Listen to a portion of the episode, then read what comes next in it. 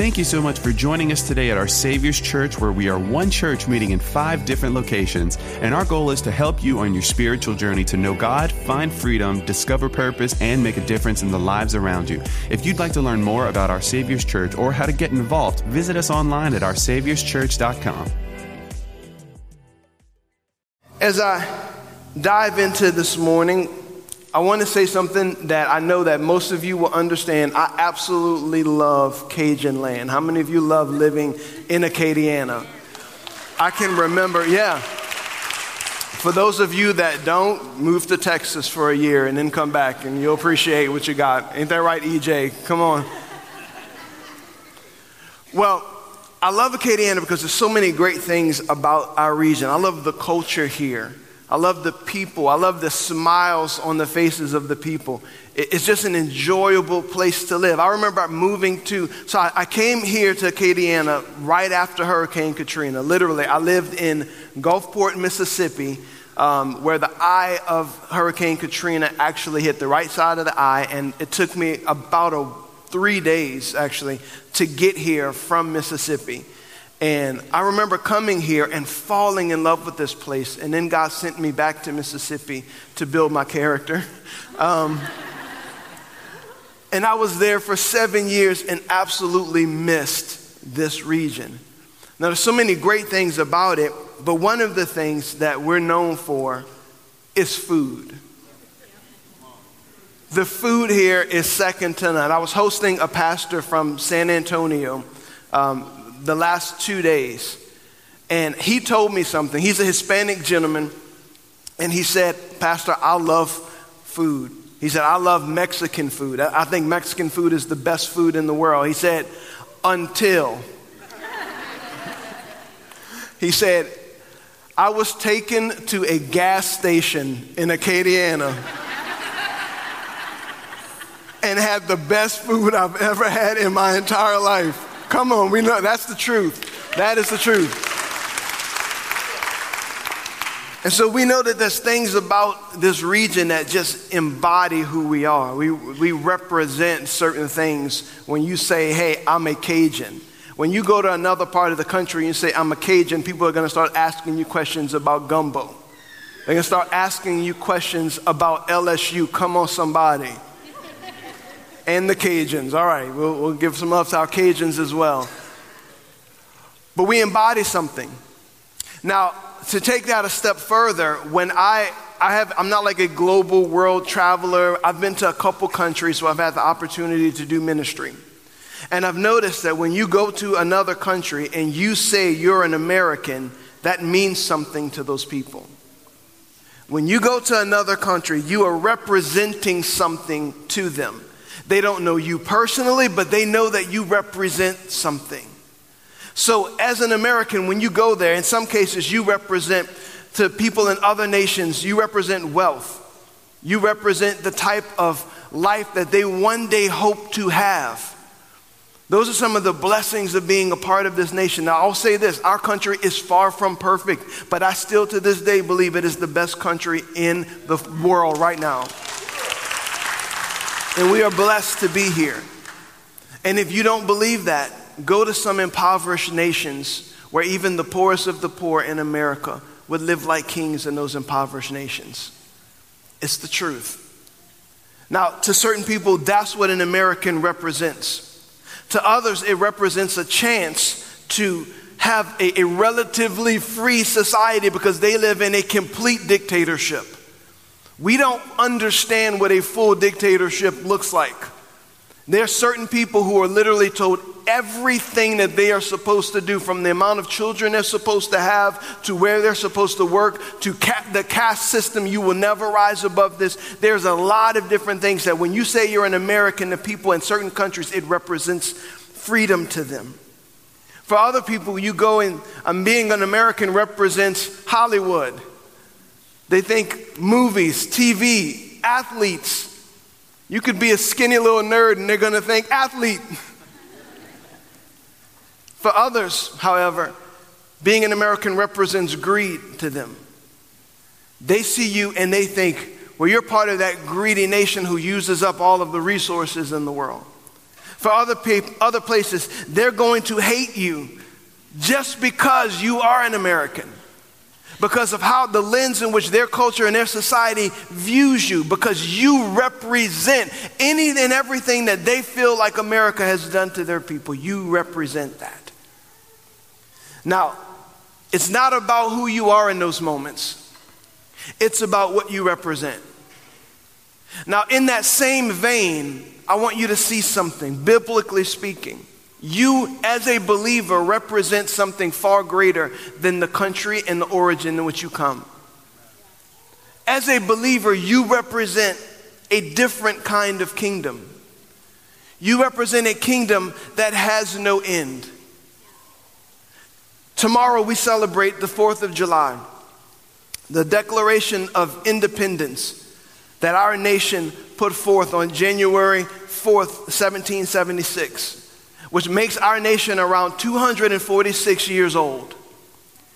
But you represent a kingdom that began over 2,000 years ago, a kingdom that has no end, a kingdom that will be here 2,000 years from now as well. We represent the kingdom of God, and Jesus Christ is our King. That's what we represent. Now, I want to go to the Bible in the book of Ephesians because I, re- I want to read something to you that I think is very pertinent to us today. Ephesians chapter 4, verse 1, this is what it says Therefore, I, a prisoner for serving the Lord, beg you to lead a life worthy of your calling, for you have been called by God. The Apostle Paul here is in prison, having suffered and is suffering for the sake of the kingdom that he represents the work that God asked him to do, empowered him to do, and he went about faithfully doing that. And that landed him in prison.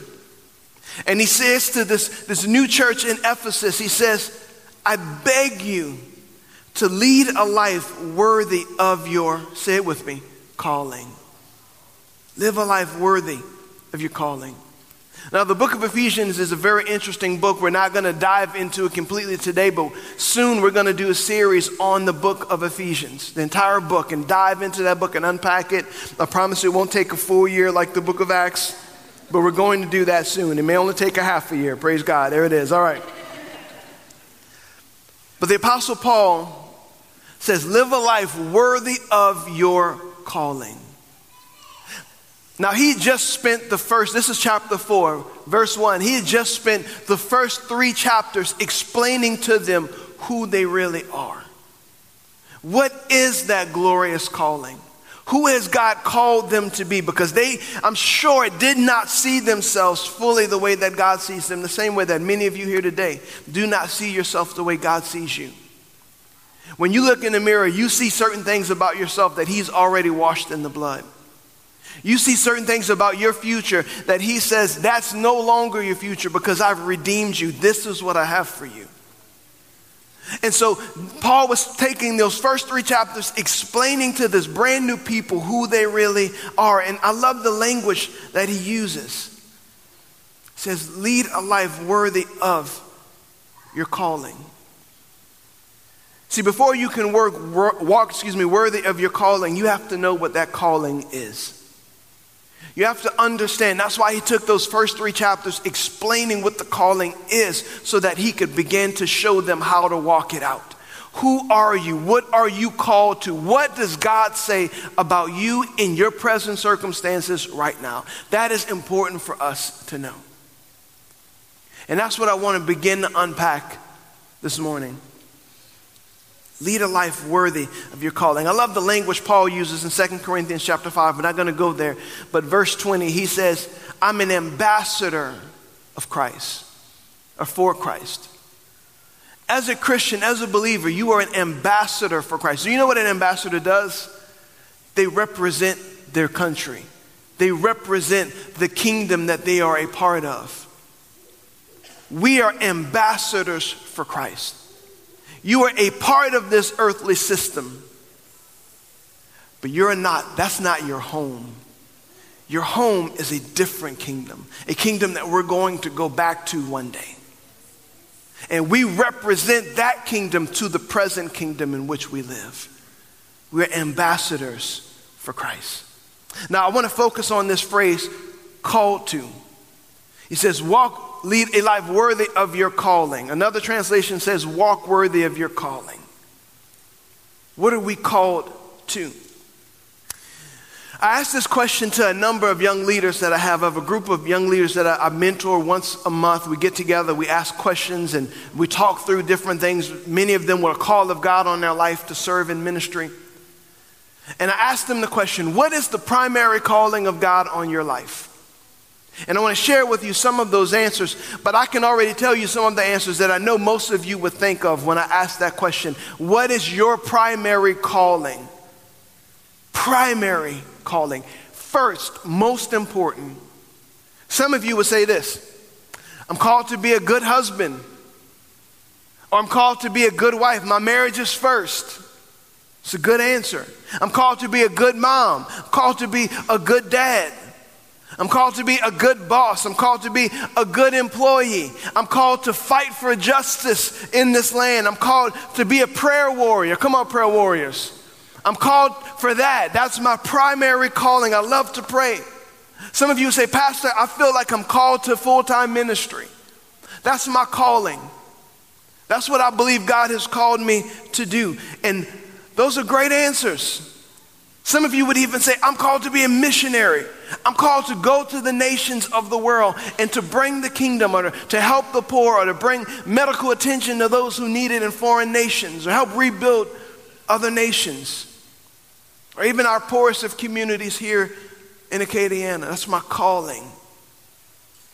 All of those are wonderful answers. All of them are great answers. All of them are the wrong answer. They are all the wrong answer. I've heard my pastor, Pastor Jacob, he taught me this, and I've said this a number of times recently, but I'm going to say it again. He taught me my job is to set your trap. Your, trap, your job is to take the bait. so I did. I set you up. Because as amazing as all of those things are, none of them are your primary calling. When I say your primary calling, again, I mean what is first?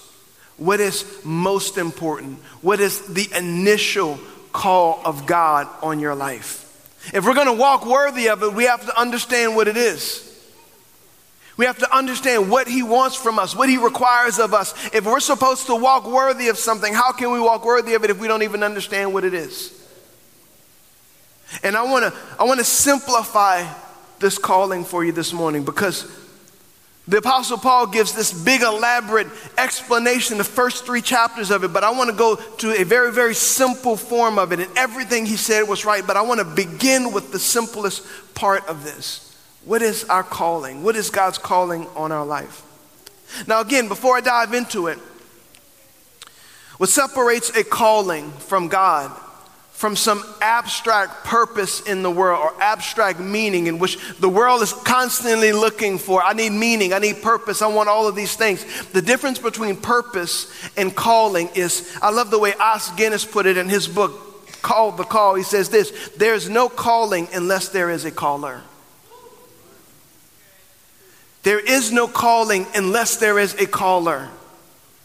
In other words, God, the creator of the heavens and the earth, the God who created you, he knows why he created you. He knows why he made you. He knows the purpose that he's attached to your life. And you cannot find that apart and devoid from him. So the people in the world who look for meaning and, and significance apart from God are looking in vain because it's God who calls us and God who gives our life purpose and meaning. Y'all with me this morning? Life is not about finding significance apart from our Creator. Significance is only and can only be found in God. So, Pastor, what is my primary calling, you may ask? Rather than just tell you, I want you to see it for yourself in the Bible. I want to take a look at the life of two men in Scripture who received this call from God. They got this initial, primary, most important calling from Jesus himself. And I want you to see that. Go with me to the book of Mark, chapter 1, verse 16. And I want to read this story to you. And I want you to see the beauty of it and the simplicity of it. Verse 16, this is what it says. It says, One day as Jesus was walking along the shore of the Sea of Galilee, he saw Simon and his brother Andrew throwing a net into the water, for they fished for a living. Now let's pause there. These are two fishermen doing what fishermen do. They're out on the boat, they're doing their job, they're living a normal, good little Jewish life. This is what their dad did because many scholars tell us that in that time you did the, the job or the occupation that your dad did. So if your dad was a fisherman, you were going to be a fisherman. Probably because his dad was a fisherman. And it, we, it was a recurring cycle. This is what we do. This is the normal flow of life. We're going to do what's expected of us. What does the culture expect of us? That's what we're going to do. That's what these two men found themselves doing. Now, many of us find ourselves in the same category, the same boat, because we do what's expected of us. We do what our family has always done. Many of us don't live up to the call of God on our lives. We live up to what the, the call of our family on our life. We live up to our last names. I'm a Boudreaux, Pastor, I get drunk. That's what we do. Why do you get drunk all the time? Because I'm a Boudreaux. Didn't you just hear me when I said I was a Boudreaux? Right? Or, how about this one? I'm an Hebert. We sleep around. Y'all must know some Heberts. I said Hebert. Y'all like, ooh, Doesn't get me started on. I can't, I can't say that in church. My gosh, y'all are. Sometimes when you're preaching, you know that you're right when you. Listen, there's certain things that we, we think because this is my name, I have to live up to this, or this is what I was conditioned to do, or this is what we have always done, and we simply go along with the trend of it. Some of it's great, some of it's not great. But we go along with those patterns and those trends, and that's where these two men found themselves. Simply doing what their dad did who was only doing what his dad did. And they would have lived their life going to work, fishing, doing well, providing for their family, and that would have been the cycle of their life until one day Jesus shows up and changes it all. Which is what he wants to do in our lives as well. This is what the text says. Verse 17 it says, Jesus called out to them, Come, follow me, and I will show you how to fish for people. And they left their nets at once and followed him. Pastor, that was kind of simple. That was kind of quick. What I'm talking about is very simple. Because the call of God on our lives is very simple. It's not easy, but it is simple. I want you to see here there's a primary calling a high calling, a calling that is wor- worthy of us walking worthy of it. And it is a calling that changes everything in our lives. But I want you to see, before I answer that, before I tell you what that is, even in what we just read, I want you to see what it is not. Because what Jesus did not do when he walked up to Simon and Andrew is say, I need you to pray this prayer. I need you to start being a good person. I need you to start going to church every week or at least once a month during hunting season. Come on, somebody.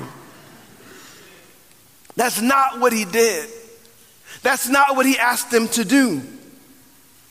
This is where I think we miss Christianity. This is where I think we miss the beauty of the call of God on our lives. That's why so many people, you go to churches that don't change your life. And you just add religion to your life as if that's enough to somehow fulfill the plan of God for your life. Well, I go to church. Y'all have heard me say this so many times, and I'm going to say it again. Going to church does not make you a Christian any more than going to McDonald's makes you a hamburger. That's not the thing that God expected of us. It's not the thing that He ultimately wanted for us. That's important but it's not the primary calling. What Jesus is laying out for us is the primary calling. Again, we want to be a good person. We want to pay our bills on time. We want to go to church and add a little morality to our lives. We want to be a better person. And in doing so, we end up missing the call of God on our life. And we end up with what I call a dysfunctional loyalty. Some of us are too loyal, so loyal to our family's way of doing things that we're going to miss the call of God on our life. Some of us are so loyal to the church we grew up in, even though God's not doing anything in our life there, that we refuse to make a change. Some of us are so loyal to these are my friends. This is I grew up with them. And the reason why I call it a dysfunctional loyalty is because you are more loyal to it than it is to you. It's not changing anything in you. It's not helping you. Following the trend and the pattern and the world system of doing things, even though you add a little bit of church into it, it doesn't make it the call of God on your life. Here is the call of God. The primary call of God, the most important call of God on your life. And some of you, please hear me, hear me, hear me. Don't, do not miss this. Here's Jesus' call Come, follow me.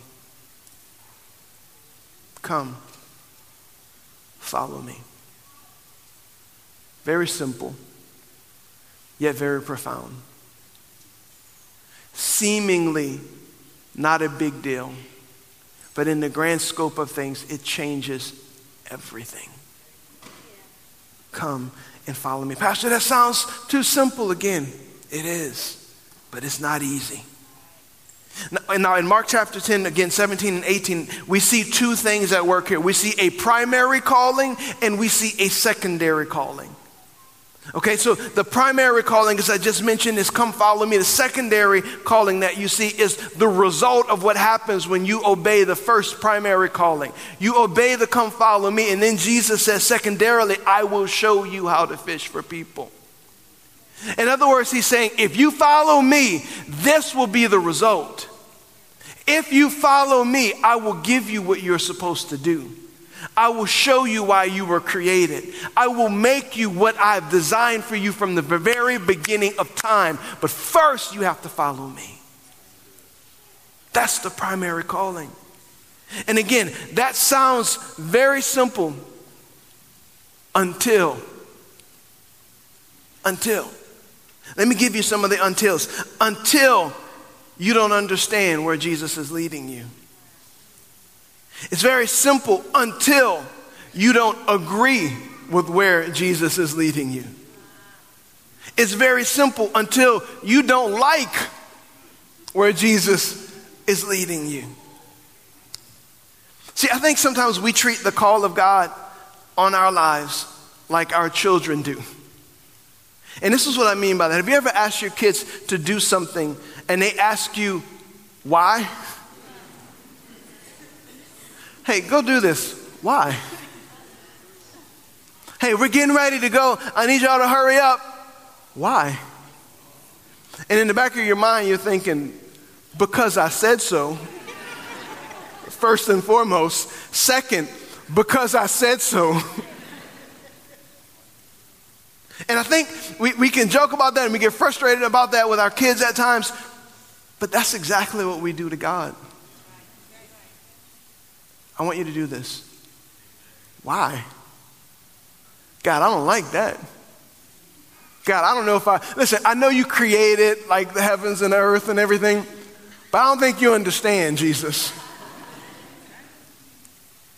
Sometimes we do that. Sometimes we want to know the where, the when, and the how when Jesus is simply saying, Come follow me. I didn't ask you to understand, I asked you to follow. I didn't ask you to agree. I asked you to follow. I didn't even ask you to like it. I asked you to follow.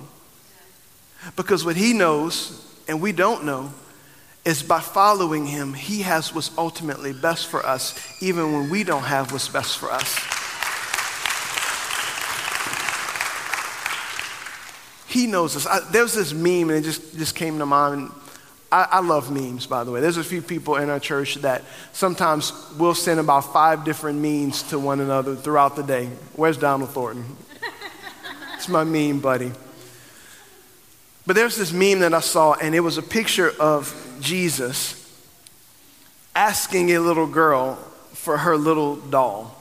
She had this little teddy bear, and he was reaching out his hand and he was asking her to give it to him. And she was saying, I don't want to give it to you. And he had this giant teddy bear behind him that he wanted to exchange for what she had in order to give her something far better. And that is a really simple picture of a very grand process and exchange that God has. Because He doesn't just ask for your teddy bears, He asks for your life. He says, Give me your life so that I can give you abundant life. You're holding on to this, and if you let it go, I have this for you. That's the grand exchange. That's why he asked us, come and follow him, apart from the fact that he created us and he made us and we belong to him anyway. We belong to him anyway. Now, I want to point out something as well, because I think we ask the wrong questions at times. You can decide to stop following Jesus. Let me make that abundantly clear. You can decide to stop following Jesus. Well, Pastor, what about this theologically and this, blah, blah, blah? I'm not even talking about that. So I'm not trying to give you a, a, a, theological explanation. What I'm trying to explain to you is you can do what Judas did follow him and then decide not to follow him anymore. That can happen. And I think the reason why that's so complicated for us is because we ask ourselves the wrong questions. We ask ourselves questions like, How close to the line can I get without going over? We want to know, What can I get away with before I go to hell? I want to know, Pastor, how much can I do and God still love me? First of all, He's always going to love you no matter what. That's never going to change. But what I'm talking about is not how close can I get to the line, not where's the line where I messed up and I've messed up forever. What I'm talking about is actively choosing and deciding every single day of your life to follow Him. Are you following Him? Because that is His call, that is His plan, that is His command. Come and follow me. Come and follow me. There comes moments in our lives when we follow Jesus when you fall, when you mess up. But that's the beauty of following Jesus. Because the Bible says when the righteous man falls, he gets falls seven times, he gets back up seven times. When you fall, when you've messed up, look, don't miss this. Some of you are in that place right now where you feel like I've blown it, I've messed up. God doesn't even love me anymore. Yes, He does. He's never stopped loving you. But it's time for you to get up and keep following. Keep following. See, we love when, when following Jesus gives us all of the blessings. Right? I talked about this a couple weeks ago. We love when, when that brand new Christian faith, when you ask God for a parking spot in Target and He just parts the Red Sea. We love that. We love when, when there's a, a, financial challenge and all of a sudden a check just happens to come in the mail for you. We love that. We love it when our kids are grateful. We love that. We love it when our husbands or wives are acting right. We love that. We love when our prayers are being answered and our loved ones are being saved, when there's peace in your soul and you feel it. But what about when following Jesus challenges you? What about, can I get real practical with y'all? Three of y'all agree to that, but I'm going to anyway. What about when following Jesus challenges your political views? Can I go there for a moment? What happens when the school of thinking that you've been trained to think and, and categorize yourself, when following Jesus causes you to rock that boat a little bit? Let me give you a very practical example, and we celebrated this last week, but Roe versus Wade, and I know it's highly politicized and highly debated, and there's this and there's that. Can I be very honest with you? It's, for me, it's a very simple matter. It's a matter of life and death, and we choose life. It's a very simple matter. Abortion, biblically, you don't have to clap. It's okay. Some of you are like, do I clap it? We're celebrating it because abortion is wrong. There's no other way around that. It is wrong. It is a sin. Why? Because we were created in the image and the likeness of God. And anytime you take a life created in the image of likeness of God, you're quenching the imago Dei. So that's why. And I know that may challenge some of your politics. Don't let your politics be greater than your following God. Don't let your politics stop you when it's time to be compassionate to a circumstance you don't understand. Be merciful and kind to people. Be generous to people. I don't know, they should get a job. Yeah, they should. But you should still be compassionate and kind and generous. See, God is not going to judge you by how good of a Republican or Democrat you were. He's going to judge you by how you followed Him. And following him will challenge both of those parties. But his command on us is the same follow me. Now, even as I go back, and I know y'all are uncomfortable with this, but I, I want to continue to stay in this just for a moment because I want us to see something. If he asks us to do this, let's get straight, let's get cut through all of that mess and let's serve those ladies who need us, those women who've made horrible decisions with their lives and they need help. They need the help of the church, not the judgment of the church.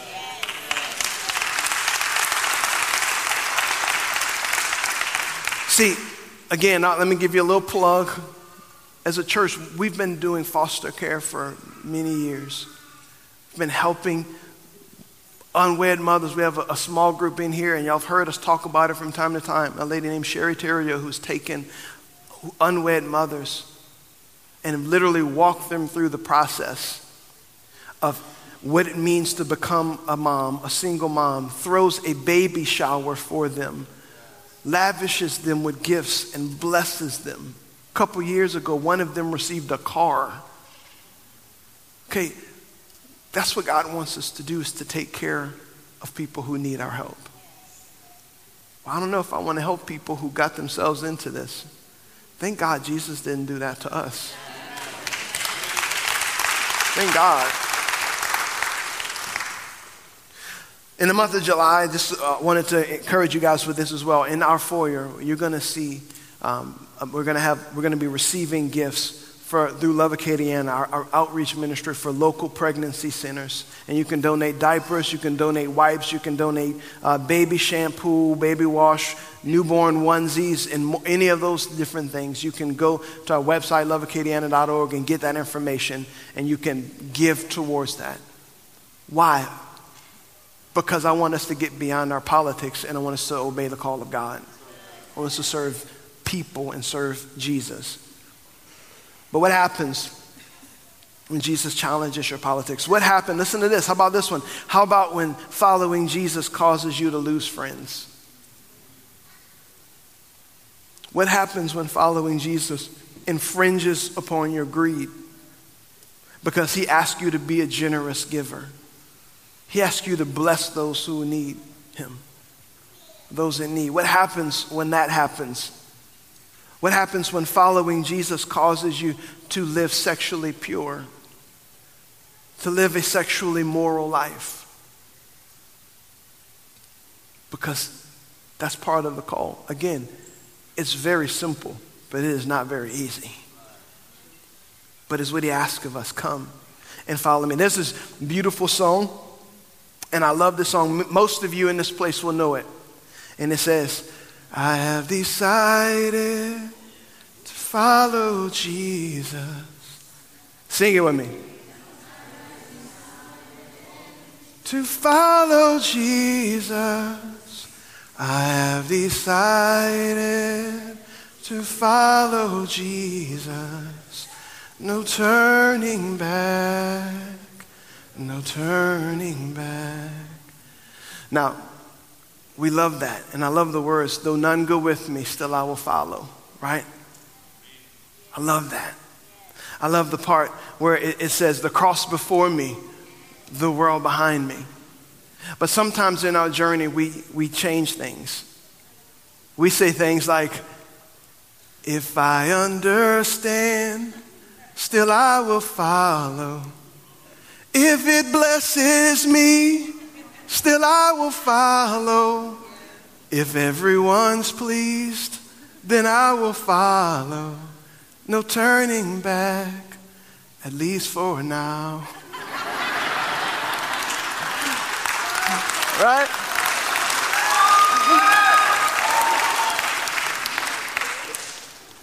That was not good, so please don't even act like. I appreciate your encouragement.